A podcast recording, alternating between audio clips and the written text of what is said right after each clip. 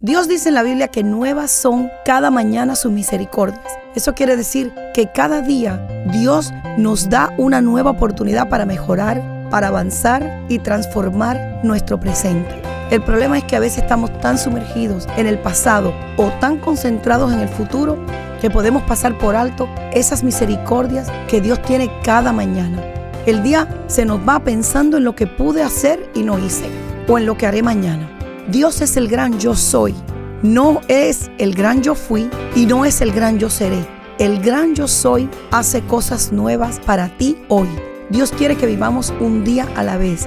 Vive tu día expectante de las cosas que Dios hará para bendecirte, para honrarte y para ayudarte a seguir adelante. Cuando te enfocas en Dios, ni el pasado ni el futuro pueden desviarte del propósito que Él tiene para ti. Soy Marian Delgado y te animo a conocer más de cerca a Dios. Búscalo en la intimidad y pídele ayuda. Verás la diferencia en tu vida.